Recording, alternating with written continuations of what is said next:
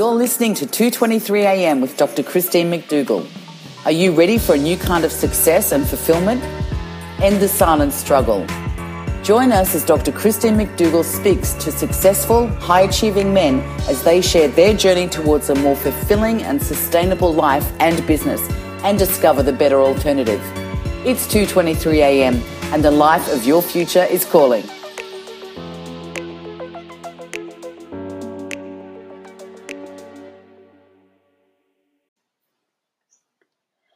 Today on the podcast, meet Casey Lyons, a 29 year old former carpenter turned co founder of Australian nationally recognised not for profit charity Livin. That's spelled L I V I N. Livin was founded in honour of Casey's best friend, Dwayne Lally, who sadly took his life after living in silence with a mental illness. Livin is all about living your life at the top and breaking the stigma of mental health connecting, supporting, and encouraging one another to talk about their feelings and challenges because it ain't too weak to speak. Casey and Sam, the two co founders of Livin, just won the Gold Coast Social Entrepreneurs of the Year award. Casey was a speaker at Big Blue Sky in 2016. In this episode, we discuss suicide and suicide prevention, vulnerability, strength, power, impending fatherhood, daily habits, and much more. Please enjoy this episode. Hello. Casey. How are you? I am really well. How are you? I'm great, thank you. That's good. Thank you for joining me. No, no, no, my pleasure. I'm sorry about our little confusion. That's all right. Confusion I, is all good. I did not receive a text message. That's okay. So um, we are. I'm uh, convening conversations with uh, remarkable men to discuss what it means to be a man in today's world. Okay. I feel privileged. you feel privileged. So let's start with that. What? Let's start with that question, and uh, and then we'll unpack some of the experiences that you've had and how has it affected you, and and what you're doing, and so on. What does it mean to be a man today for you? Well, for me, I suppose it's. Well, how do you answer that? It's, um, uh, I suppose it starts with with being yourself um, and being vulnerable, uh, yes. being, being an honest representation for yourself. Oh, sorry, of yourself. Yes. Um, and and standing up for for what you believe in. I suppose that's it in its simplest form. Yes. Yes. And, and so, so do you realise that that's quite an unusual um, that, that's quite an unusual response, being vulnerable and an honest representation of yourself if you were, if it was 10 years ago, would you have that same answer? Um, well, it's kind of hard for me to True. answer that because I've, I've always sort of been like this. Um, okay. Uh, you know, vulnerability is something that I try and become more more aware of. Um, but I'd like to say that I that I have always been honest, and if you know if I don't know the answer to something, I put my hand up and ask for for help. So in in turn, I believe that is that is a form of vulnerability as well. Yeah, sure. And so, so uh, you've done this all your life, as far as you can remember. You've you've you've had you've had peace and comfort with not knowing the answer, putting your hand up, asking for help. Uh, yeah, sometimes obviously that that does come with embarrassment, um, and you do try and hide it. But I, I learned quite early on through. I used to be uh, an apprentice carpenter, and if you didn't um, put your hand up and ask for help, you could you know, maybe cut that hand off. Right. For not, for not doing the right thing. So, yeah, you, you learnt from, you know, yeah, there were some things that you wanted to learn and find out yourself, but for most part, you didn't want to, you know, you're working on people's homes and you didn't want to ruin. So, yeah, I, I think I learnt from an early age to, it's always better to, to ask if you don't know. Is, is there anything that you would feel at this stage of your life, is there anything that you would feel uncomfortable about asking for? No, not particularly. I'm, um, I suppose, through the work that I do, and and the fact that we preach vulnerability and, and openness and and communication, I suppose I would have to to then live that myself. Otherwise, um, I'm a bit of a hypocrite. yes, uh, very nicely said.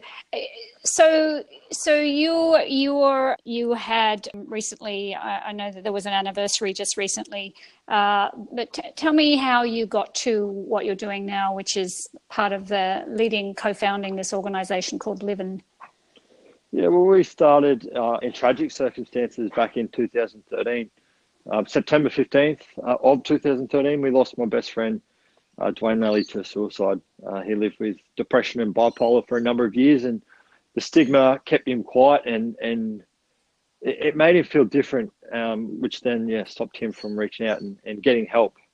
You know, he, he did um, get some help at, at times, but he just never felt right with getting that help. Uh, he felt different and he felt weird. So uh, after his passing, we were confronted by the shocking statistics that surrounded both mental health, uh, sorry, mental illness and mental ill health in this country, and and suicide. And we wanted to to do something about that. And there are plenty of people suffering in silence, and then there's also plenty of great service providers. So we wanted to to connect the two and em, empower people along, along their journey. So yeah, now we go around the country educating uh, in schools, you know, sporting clubs, businesses, the very basics of of the mental health world, where to go for help, how to help yourself, how to help others, yeah, and then make them feel comfortable and empowered on that journey.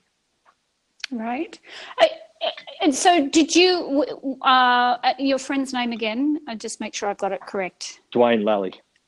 Dwayne. And so, so when um, were you aware of Dwayne's suffering? Yeah, I was. Dwayne and I, we met first day of grade one. We had a very open friendship where we, we confided in each other with pretty much everything. Uh, his parents knew, his, his sister knew, but, uh, oh, sorry, and his um, on and off girlfriend of the time knew, but not many other people knew. Uh, he didn't know how to to tell them. He had a hard time putting it into words. Okay, and, and so you, first day, grade one, uh, was this something that that he was aware of at that stage, or is it something no. that sort of developed later on? No, I'd say it developed uh, early twenties. Um, okay. Early twenties. Um, Yes, and it was very hard for people to to know or to notice anything had changed with him. He was always the guy with the big smile on his face. He was always the guy going out of his way to make other people feel good, and always the life of the party, as, as people often say. So, uh, very very hard for him to, or for anyone to notice that he might have been struggling, um, and, and he did a good job of hiding it as well. Right. And so, what uh, when um, prior to his suicide, uh, how did it? How, how, was your relationship with him? How how did it affect you being engaged with that? Did, did you feel like you had the skill set, or um, um, yeah, how was that experience for you? At the time, I didn't have the greatest understanding of of you know what exactly he was going through, and and I'll never understand what he went through because each person experiences and, and what they go through are completely different to the next person. Uh, but yeah. for me, I just I just did whatever I had to do. If he needed me, I was there. Um, and, and, vice versa. Whenever I needed him, he was there. And it didn't matter if that was two in the morning, three in the morning. But um, you know, it's just the friendship we had, and I was very lucky to have a, a best friend like him. Uh, whenever whenever we needed each other, we were always there. And I suppose when I knew a little bit about what was going on, uh, yeah, it just increased that that um, openness and that that want or that will to be near each other at all times. Right. Uh, and so, in, in exploring um, and, and the experience that you've had in the last um, bunch of years as a result of this, do you find it common or uncommon? Have you had the experience of uh, men being open and vulnerable with each other, supporting at the level that you had with Dwayne, or, or do you do you recognise that that might have been an unusual experience? I think it's more common than we know about. Uh, okay. I think a, lot of people are are probably that they they're more open to sort of you know uh, sharing information with us uh, than, than, the other person. So yeah, I, I, do believe it happens more often than not, but um, we still do have a long way to go as a as a culture or as a as a generation even. Right. Okay. Um, and, and, so, as a result of uh, his his um, his suicide, you've you've then invested pretty much your life into supporting support supporting people to not make these choices or get the support that they need. Um, it, it, that, that's a pretty big decision. That it was this was a pretty profound profound uh, experience for you. Oh, it ripped my heart out and, and completely turned my, my life upside down. And, you know, it doesn't get any easier uh, not having Dwayne here. I got married yeah. earlier in the year and, you know, he wasn't standing there beside me. I'm having a baby early next year and, you know, he won't be there, the first person to see my baby. And these these things do eat at me. And, and vice versa, I won't be at his wedding and I won't get to see his kids. And these were all things that we spoke about. Um, but the transition from what we were doing to what we're doing now was very I don't think I had much time to think about it. I think in, in some weird way he pretty much told me this is what I was doing and and I was okay with it straight away because I well we didn't want any family to go through, you know, what his family have gone through, what he went through and, and you know what his friends have since gone through. Right. So how do you? Uh, what do you do, Casey? That that uh, on the days that you're you're not in a particularly happy place, what are your strategies? Oh, for me, it, it, it all depends on the day and, and, and what I want to do that day. Being honest and, and vulnerable once again. Um, I got a beautiful wife who's very open and uh, we've, we've got a great connection. Um, she's been a great support for me. Uh, then for me, golf is a great outlet. Uh, I'm not a great golfer, but just getting out of the surroundings I'm in and into you know, outside, got the sun. I'm doing something that I'm, I'm completely present on, um, yes. rather than you know I'm not in my head. Then I'm just trying to get that little ball in that little hole, and I might not be good at it, and it might take me a little bit longer than some people, but at least that's what I'm focusing on, and not you know all the other troubles or other queries that are happening. Uh, and then another great one for me has been meditation um, and, and, just morning routines. So I like to start my day, or sorry, I make sure I start my day by walking along the beach, um, listen to a podcast, or I talk with my wife if she, if she wants to join me. If it's a bit warmer, I go for a swim, and I come home and I'll have a cold shower, and that's how I start my days. Right. Okay. And so there's a consistency about that sort of ha- that morning routine that keeps you uh, keeps your I, I, liken it to you wake up you put your two feet on the ground and there's this thing that you do next. Yeah well like a habit yeah. Definitely and, it, and it, it's it's one of the very few things that you can control through the day uh, yeah. because the whole day could go to crap after that but at least i've i've done this one thing right and and to go one further uh, and i don't do it every day because sometimes my wife beats me to it but a good one for me is making the bed because I could go to work that day and everything else has gone to shit, but I can come home and I've, I at least started my day with an achievement, and that was making my bed.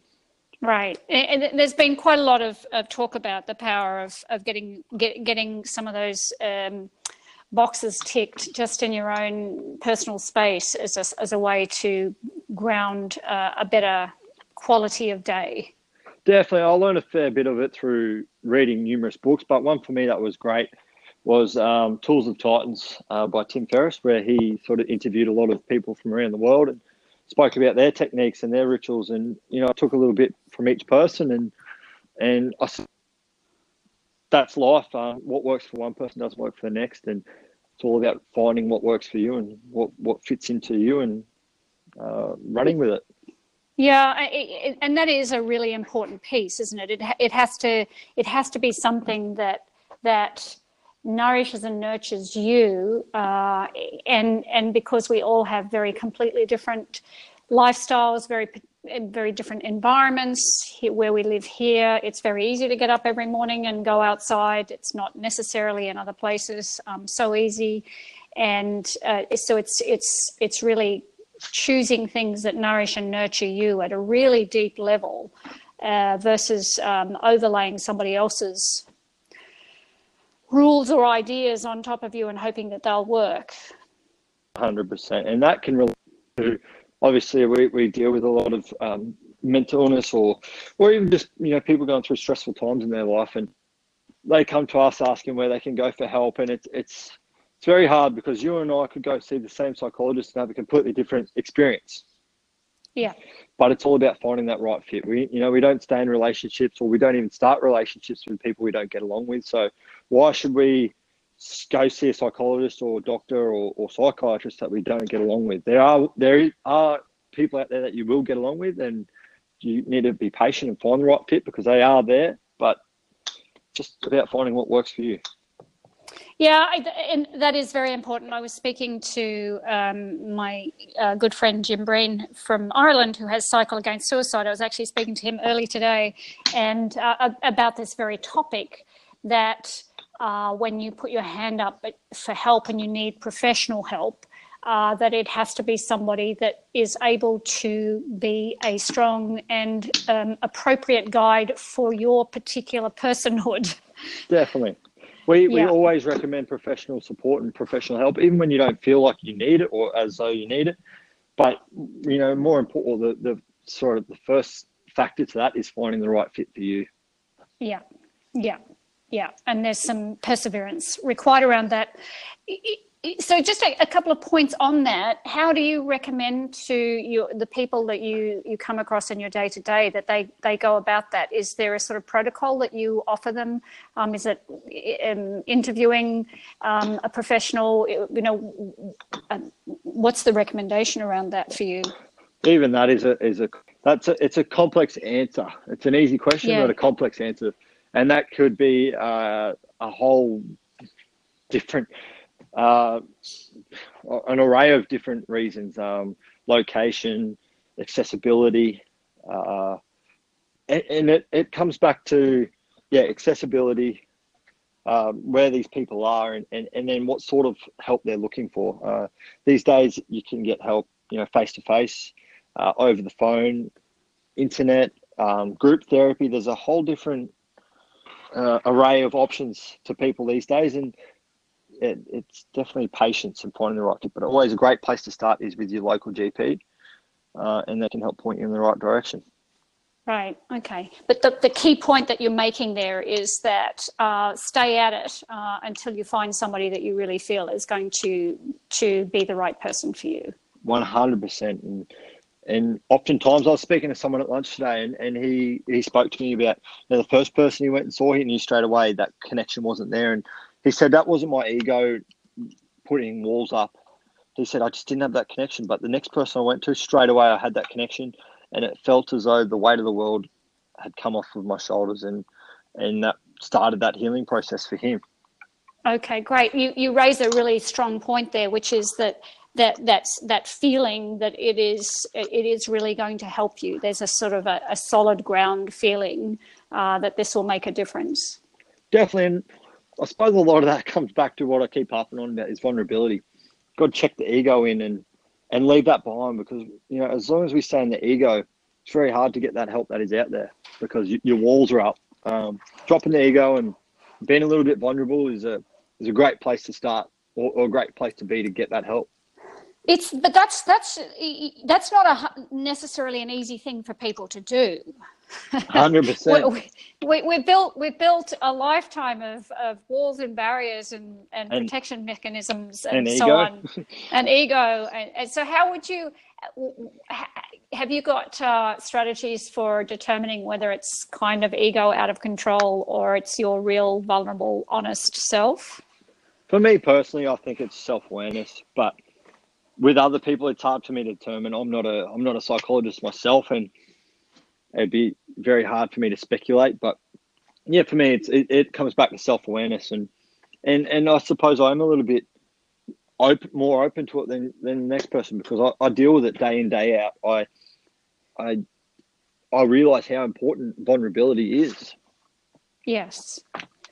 Yes, and so so let's let's talk about uh, because there is definitely a piece to vulnerability, which is exposure. It, th- there's an there's an unsafe feeling to being vulnerable. Definitely.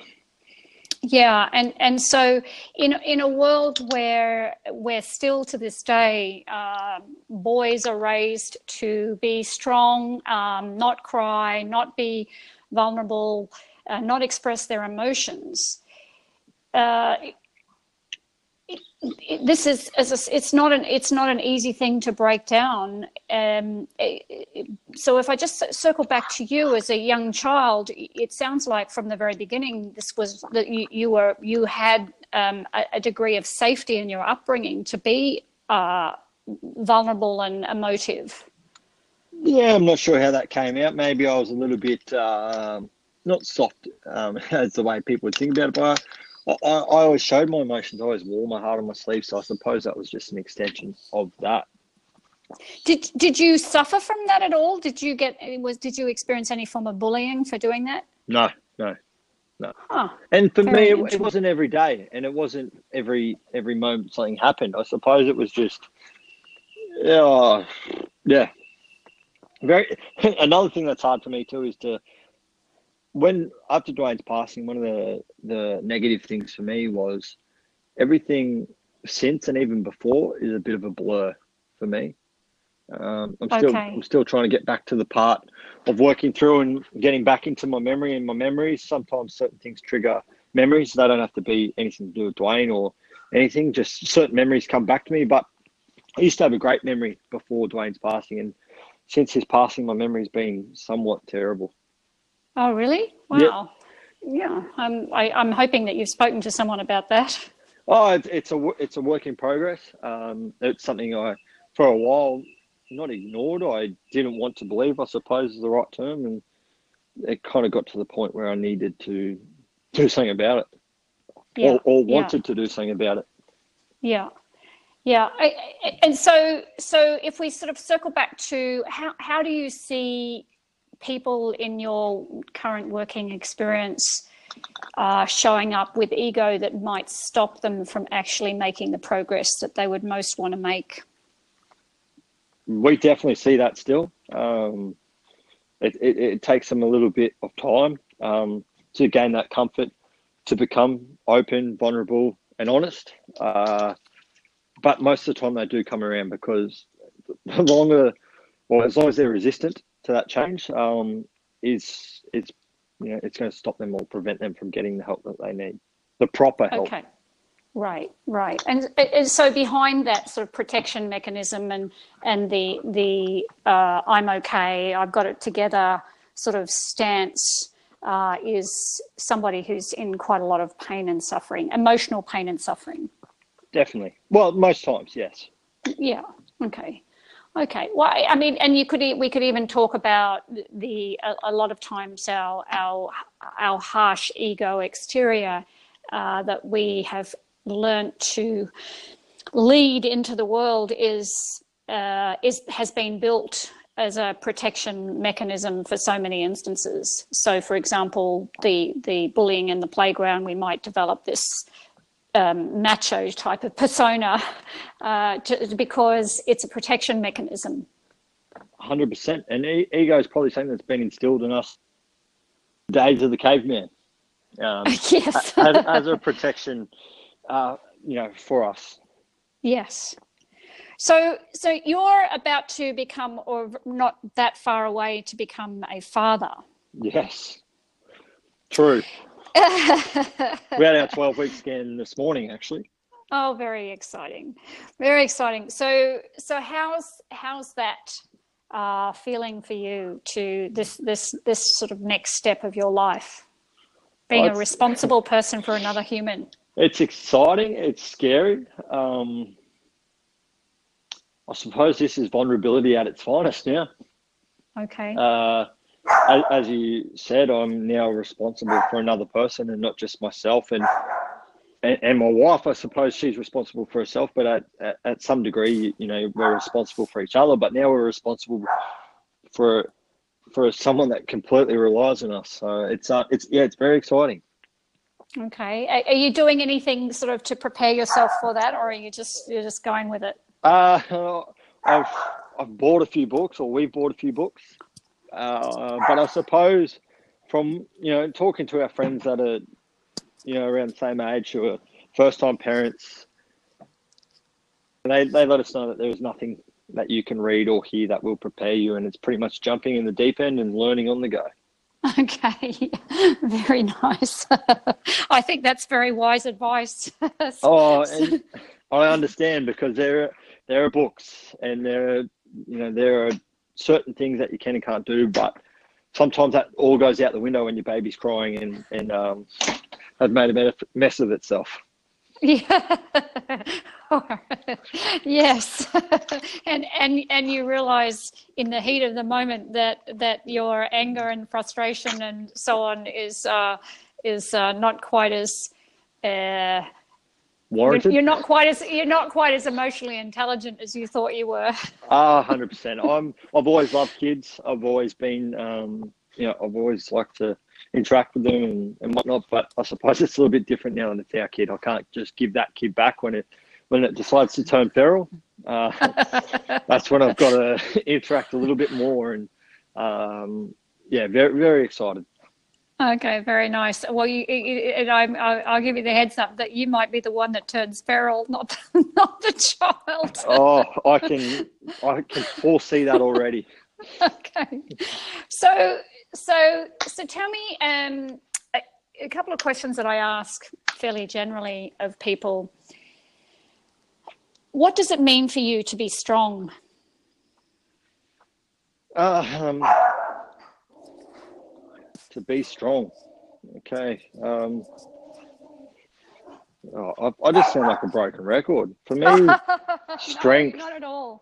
Strength is putting your hand up and and and asking for help when you need it. And I believe that there is strength in that because the moment you put your hand up is the moment you can start getting that help that you need. And from time to time, we all need help or we all need guidance. And I believe it, it takes courage and strength to put your hand up and ask for help in, you know, in some instances and admit that you're wrong. Uh, so yeah, I suppose it's, it's being honest, uh, living with integrity, um, and just, just trying to set that example for the people around you.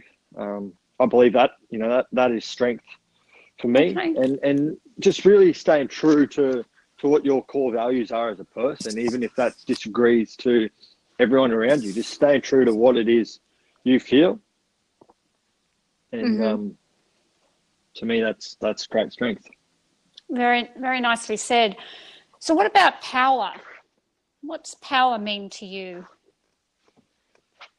It's power. It's not something I really like to think about. I, to me, power power is ego, and um, I try and stay away from ego. Um, to me, ego isn't real, uh, and power can be just a a false sense of or a false just the way you're looking at things because power could mean something completely different to the next person I, and I, and I, I would like to unpack this just a little bit more because power there's different forms of power. There is power over, you have power over somebody. Uh, and, um, but there is also your own inner resourcefulness of being, um, and it's an overused word at the moment, empowered, but it is being, being uh, solid and strong and vulnerable and whole and together in your own identity. Yeah, well, in that sense, I definitely, it, I suppose that works hand in hand with, with you know, my my uh, answer to strengths. Um, okay, okay. That inner All power. Right. I, got quite sick last year, and I suppose that that was that ended up being psoriatic arthritis, and and that was that came about because I was doing everything opposite to what I was preaching. Um, I was neglecting my own self care, which you know we we always say that is the number one care. Um, you can't mm-hmm. help anyone else if you don't help yourself first. And I was neglecting that. I was working a lot. I was stressing even more. Um, and in the end, my body pretty much just said, "Well, if you're not going to do what you tell other people to do, we'll we'll make you do it." so for me, power is now having that that control over myself and, and how I react to certain things, and how I let certain things affect me or don't affect me. And um, yeah, that all comes from the strength. Okay, great. Uh, so, so you had this exterior, well, it was an interior experience, but you had the psoriatic arthritis, which uh, was so debilitating, uh, as a as a as a kind of um, a, a medicine to have you attend to your own self care as a practice. it was a bitter pill to swallow. A bitter pill to swallow. It was. well, yeah.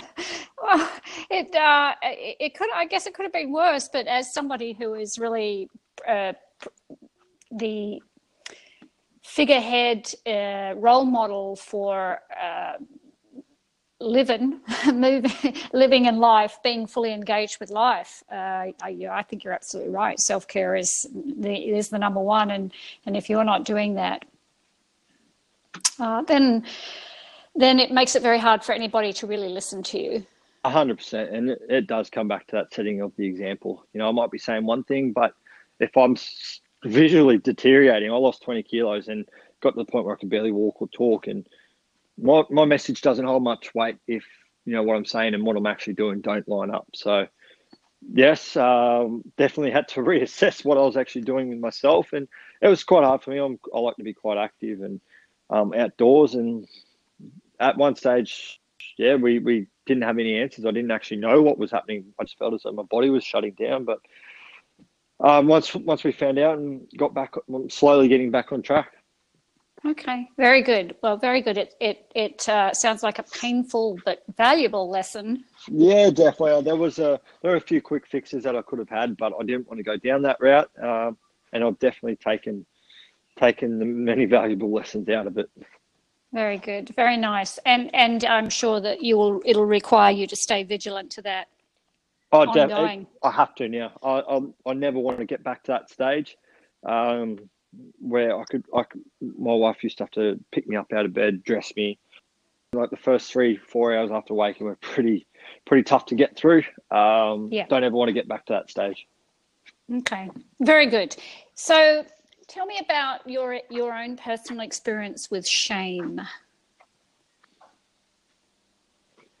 Oh, there's nothing that really springs to front of mind when when that question is asked. For me, there, okay. there's definitely been shame throughout my life. There's there's probably been things that I'm not proud of, um, but there's nothing or no particular event or moment that I can, yeah, um, talk about. I I try so, not to have any regrets. From okay. I um, they you know back when back when I was playing rugby league and you do the wrong thing, I, I, I, would get shameful. But I suppose a lot of that is is ego once again.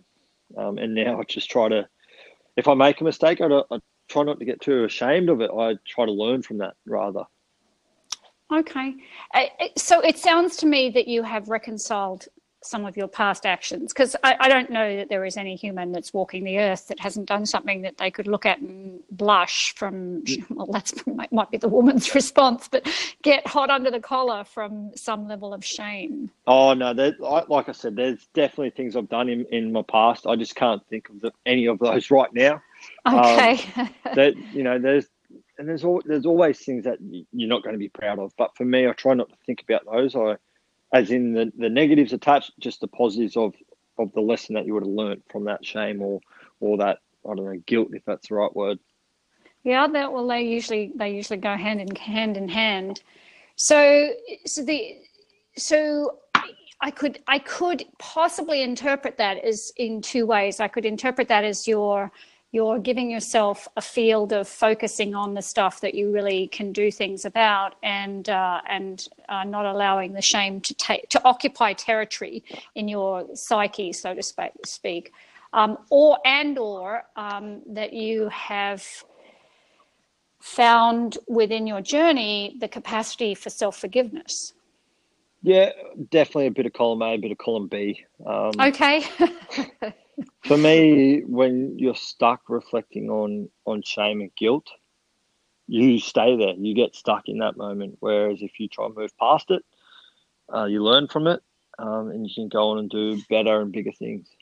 Okay, great. And and and so so what about forgiveness? What about that? Uh, have are there areas that you have consciously uh, created uh, a field of forgiveness for yourself? Forgiveness and self compassion. Compassion. Yeah, definitely. Um, very early days, and I wouldn't have been the only one to do this. And I really do not want to take away from anyone else that that um, you know shared this with me. But there were times where I blamed myself for for you know what happened with Dwayne.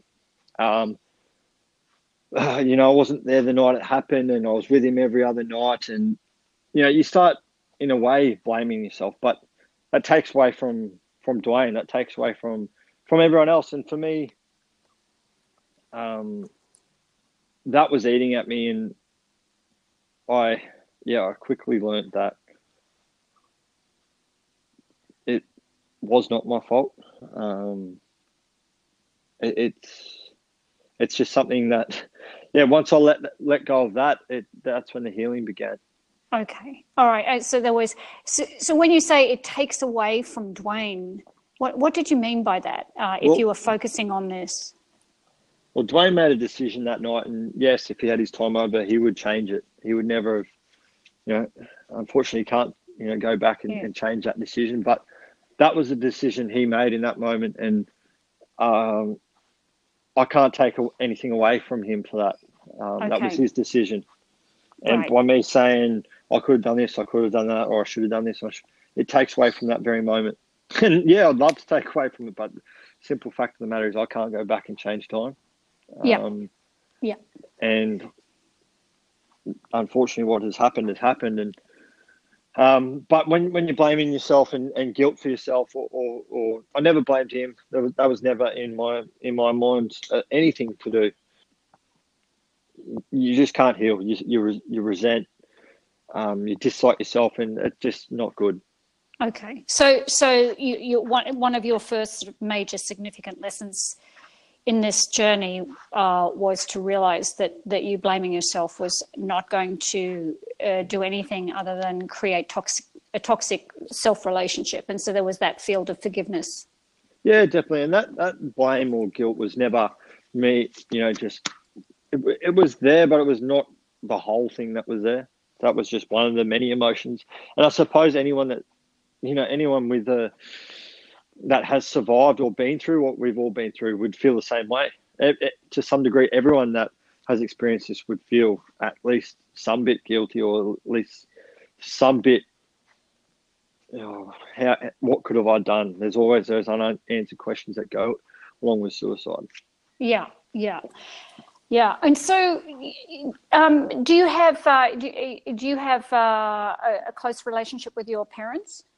Yeah, very good, very good, close relationship with my parents. Uh, I'm also very lucky. I've got a great um, relationship, and oh, it's a bit more than the relationship. Their family to me, that's Dwayne's family, especially his, okay. his mum, dad, and, and his sister. Okay, all right. So it was really, it was really a very integrated sort of like crows, second family, so to speak. Oh, definitely. They they knew me since, yeah, as I said earlier, first day of grade one, and um, you know, we played sport together. We did everything together. So they definitely helped raise me in, in if I wasn't at mum and dad's or, or somewhere, I was definitely with them. Yeah. Very nice, lovely. And so, what do you, if uh, if I can ask? You don't have to answer this question, but what are, what are the things that you're most challenged by currently? Personally, or on a on a um, work type level? Both, all, any or all of the above. Uh, well, I'm most challenged by by my health. Still, that's still there. Yes. Um, that's definitely a work in progress, and that was that was a choice we made. We chose to go the the long route. Um, stigma in in work life is still there. The stigma associated with mental illness and, and suicide is still there, and it's something that will probably be here for a while we'll do our best to to keep eradicating that. Uh, and, and, I suppose they're the, the two biggest ones. So, say, so a, yeah, go ahead. No, no, that's that's it, I suppose. Uh, so you were just being a, you were saying you were about to say oh, something. I was just going to say be a good role model, but it's not really hard or, or a challenge. It's just making oh, sure I, I continually do that. Yeah, it, it, it, there is a it's it's refined. I think I think my experience of role model is that you you do one thing and then you realize that you've got to go to another level. so it's there's refinement and nuance that occurs around being a role model that yeah, that is, that is endless. Yeah. the world's uh, always evolving and changing. So I suppose yes. So are we as as people and, and human beings. Yeah. So tell me about the stigma, your experience of the stigma, the stigma around uh, mental health and suicide currently, because this and this is not just this is just not an Australian thing. This is a global thing. No, it's a global thing, and I suppose it's real. Um, from a very young age, we're not we're not taught about you know mental health or, or mental ill health. We're we're taught about physical health. We're taught about you know if something's wrong, go to the doctor. Yeah. But I suppose we're, we're kind of when it's anything to do with the mental side, it's uh, it's a she'll be right. Yeah. Suck it up, or or move on. I've dealt with something harder, or, or, or I've dealt with something worse, and this all adds to the stigma. Yeah. Uh, so yes, it, it's it's still real, um, and I believe it uh, just comes with education because that that's what creates understanding. Right. And with that understanding comes you know compassion and and help you know get people on their journey to help. Right. Uh, it, this is not just a, a, journey that applies to people. I mean, pretty much every human goes through some form of mental health crisis. It's, this is not an isolated, isolated no, to not. a select category. category. Statistics say that one in, well, 50% of people will experience some form of mental illness in their life, lifetime. Wow. But less than half will access support. Okay. All right, and I would probably say that that statistics are wrong, and that it's that that uh, uh, that we all have some form of uh, mental health crisis. It can be short term and resolve quickly. But it, I don't think anyone is left unscarred from from. And I'm going to put this. This I'm going to sort of say it's it's mental, emotional, spiritual sort of crisis. It's, it's, a crisis of identity, of, of being, of questioning who we are in the world and why we're here, and purpose and meaning, and uh, relevance, and um, um, adequacy. All of these things. this is the human condition, in my opinion. It's, oh, it's, it's something we battle with every day. Uh, yeah, absolutely. And so, you know, I would say.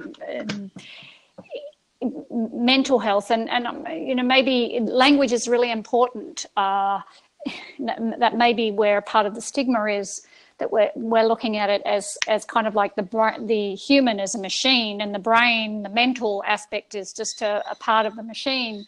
Whereas whereas I'm sure you probably, from your experience with Dwayne, realized that that it wasn't just his brain experience; it was his whole being experience, his existence, and his relevance, and and so on in engaging with with the world.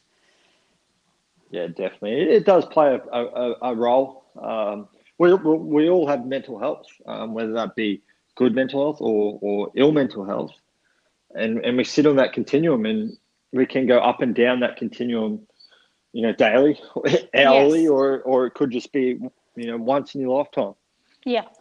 Yeah, and so so when we're talking about uh, unraveling the stigma, it's actually um, it's not so much normalizing; it's it's uh, creating a field of acceptance that that our human experience is uh, not going to be the uh, the Instagram perfect. Oh, good old Instagram. the it's Instagram a... perfect life, the the glossy, shiny, beautiful Rolls Royce existence. Uh, that that um, that because you you're not going to find many people showing the shitty part of life in their no, social media.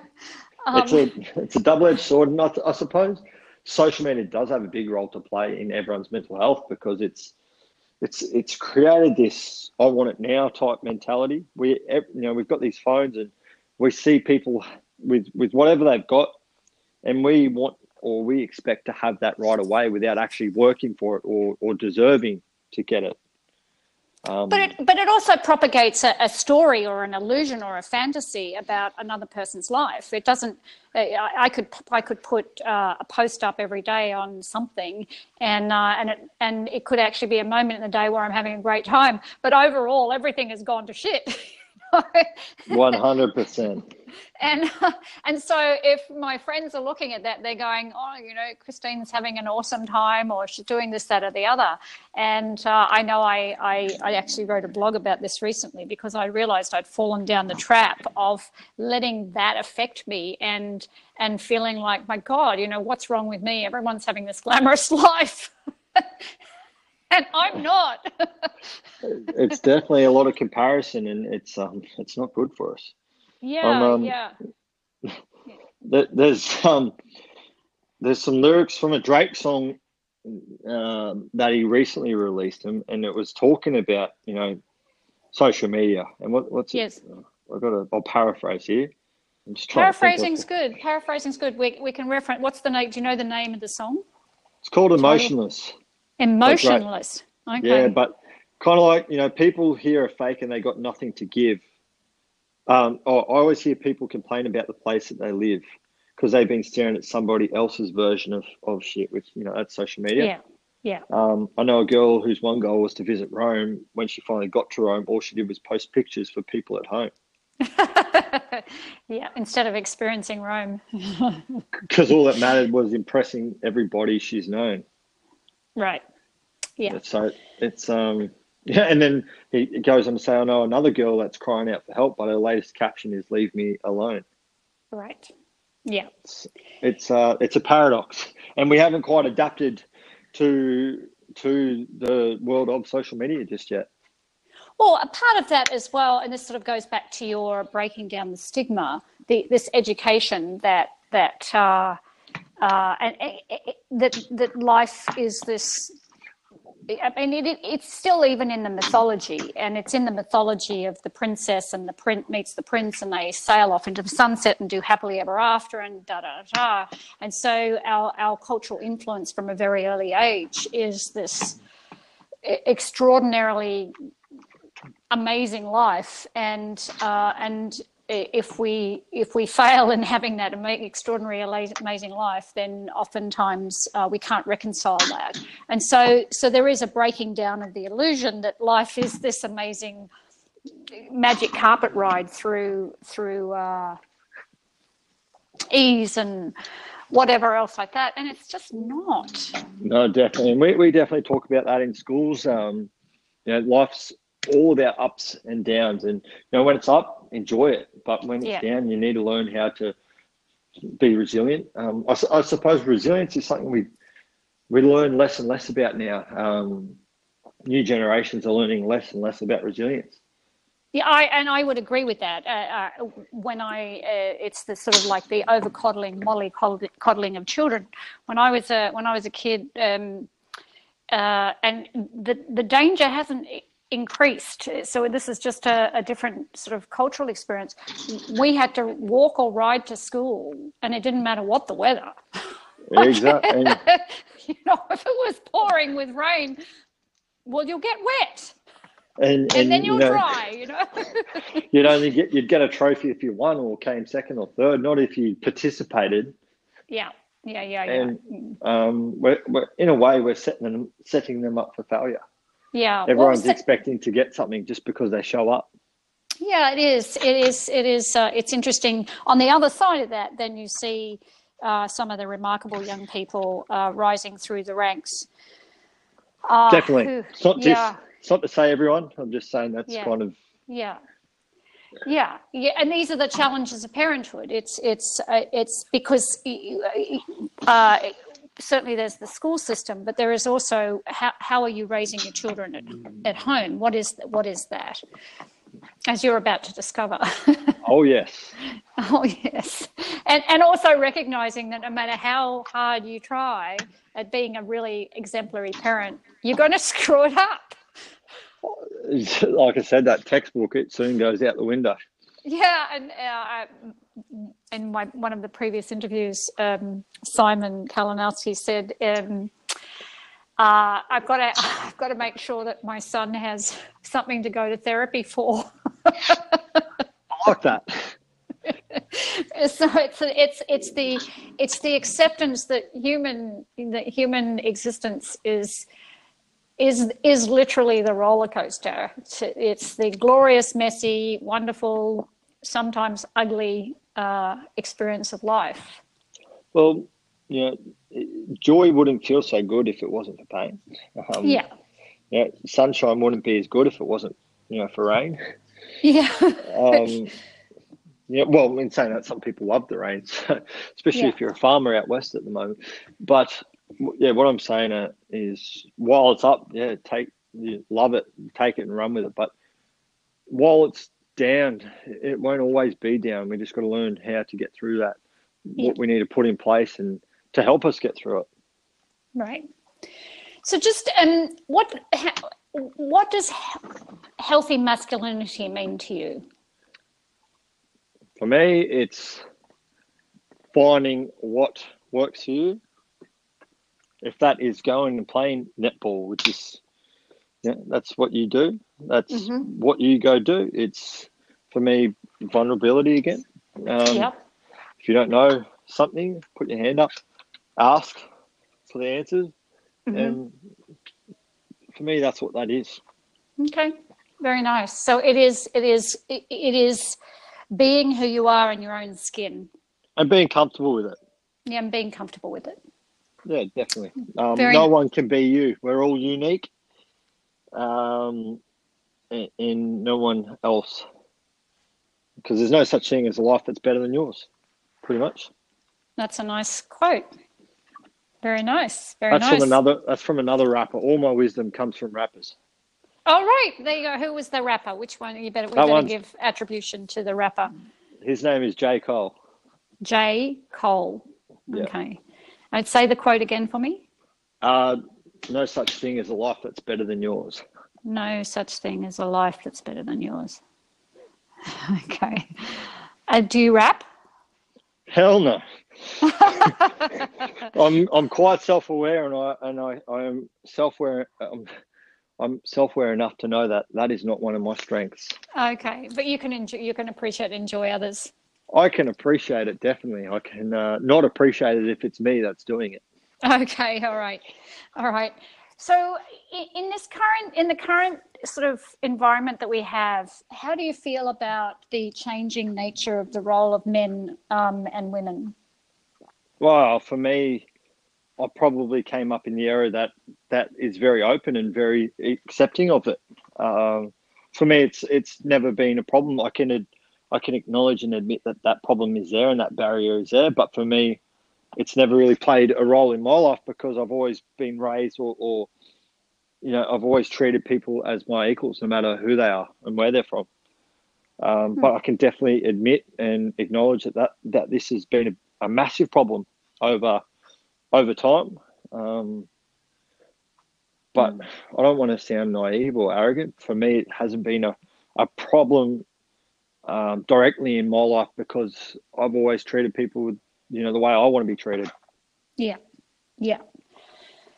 yeah. But I'm all for it.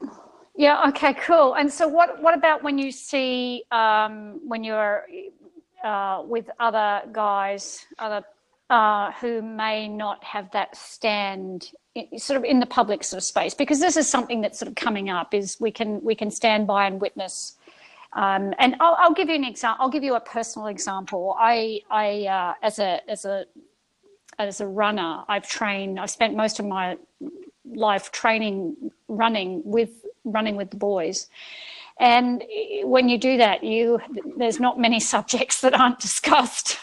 when you're the only female with a bunch of guys out running imagine. for a couple of hours, yeah.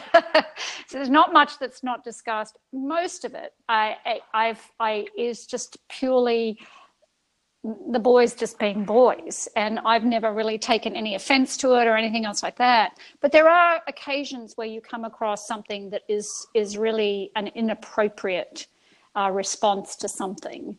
And I know, I in my uh, self confession, that I've never said anything or done anything about that. I've just let it let it. I have to this point, you know, that may change now, but I have to this point just let it roll. It's like okay, uh, because I believe that our level of political correctness and so on is kind of a little overdone and out of context. But um, yeah, so that's what I'm meaning. I'm meaning when on the occasions that you see something and you realize that the energetic that or the, the sort of like the intention that is being held by the man, and this can be it can happen the other way around as well. It can happen with the woman, but by the man is um, is disparaging, disregarding, um, belittling, all of that sort of stuff towards. Um, it doesn't matter even whether it's a woman, but you know, is that? Um, so the question I'm asking is, uh, uh, how do you, if that happens to you now, is are you choosing a different response to that in this current environment, or how are you approaching that? Yeah, definitely. I, I suppose that it's easy for me to say now, not in that moment. You know, this I'm in a I'm in a conversation here that has no variables. We're, we're just having a conversation about a topic. Yeah. Uh, I, I'd like to say that I would treat that that moment or, or that experience with. I, I don't know if I'm having a, a son or a daughter, uh, but yeah. could, let's let's use my mum for example. I'd like to relate my mum to it and say, how would I like my mum to be treated right. in this situation? And yes, it's very easy for me to say right now when I'm not caught up in in whatever moment that is. Yeah. But for me, I would like to take that step back and say, would I like my mum or, or my wife to be treated like this or my mother-in-law? And mm-hmm. you know, if if that was a no, eh, you know, no, I would not like them to be treated this way. Then it's on me to do something about that. You know, in that situation. Yeah. Yeah. Great. Whatever that may be at the time. Yeah, and sometimes it's it's just it, sometimes it's just a reminder that that might not be appropriate. um, yeah. Yeah. Um, okay. I've been guilty of it in the past, and it's not through malice or an intent. I grew up playing rugby league, um, and and growing up, uh, sorry, through my twenties, one of our trainers, um, she, she, was a very very amazing lady, uh, and sometimes yeah. you just completely forget she's there, and you had no yeah. intentions of, of you know offending her, and I must admit we never did, or not that we know of, but you when you were aware that she was there, you'd rein it in and you wouldn't, you know, wouldn't walk around naked or you wouldn't do certain things that would make her uncomfortable. Right, right. Okay. Yeah, that is a good example. Um, very nice. So, all right, is there anything else that you um, that you would like to add to this uh, before we sort of sign off? Anything that you'd really like to say to people listening? Well, something I, I always like to end with when we're talking about the work that we do. It's you know we, we all have the potential to save our life or or someone else's. So please don't forget that. It's quite powerful to know that. Like if if you notice something isn't quite right with someone around you, please reach out and, and be prepared to have that conversation because you could save that life and and, and, and with yourself, if there's something in your life that is you know that is it could be a multitude of things, but they're stopping you from doing the things that you normally enjoy doing or normally mm-hmm. do, then it is best to be proactive, get on the front foot and reach out for support. And that support could be friends, it could be family, could be your boss at work, or or it could be the professional services that are out there. So there is no shame in asking, putting your hand up and asking for help because at some stage we all need help. Yeah, at some stage, at many stages, we all need help. Definitely, and you know, we we there's the analogy or the metaphor of like you know a glass of water. You can hold that up above your head for you know maybe a couple of hours, but at some stage that that white glass, you're going to drop it and you're going to spill it everywhere, and you can compare that to your life or or what you're currently going through. You might be able to shoulder it and carry that burden or, or whatever it is for a while, but at some point there's going to be a tipping point and it's most time it's going to explode. Right. And so ideally address the, the point before it becomes a tipping point. Definitely. Proactive you know, proactiveness is, is key. Great. Very good. Is so proactiveness Casey, a word? Yeah, yeah. proactive will do nicely. Thank you very much. okay. I, I, I, I make words up all the time. One of my favorites yeah. at the moment is adulting. Adulting. Well, that's that's probably in some sort of dictionary. There's there's a lot of different dictionaries now. yeah. So, uh, what what what does it mean to be adulting? growing up on a day to day basis. So, uh, Casey, lovely. How, how do people uh, reach you, uh, reach Livin, um, and so on? And We will, of course, have all of this in the show notes. Uh, website www.livin.org, and then our socials are, I think we've consolidated them all now, and they all have the handle Livin.org. Okay, great. For a while, it was kind of here, there, and everywhere, and I believe we've gotten them all under the one name now. Okay, all right, fantastic. Well, I really um, hats off to you uh, for the work that you do, uh, for its value in the world, for uh, you. for you as a person and how you're showing up and being a role model. Uh, role models always figure out that they've got to they fall down and they got to get back up and continue on the path of being a role model. So congratulations for that, and uh, and yeah, thank you so much for taking part in this. Really appreciate it. Thank you for for giving myself and and many other people a platform to to share their experiences. It's, it's, a, it's a pleasure. Lovely, thanks. Thank you.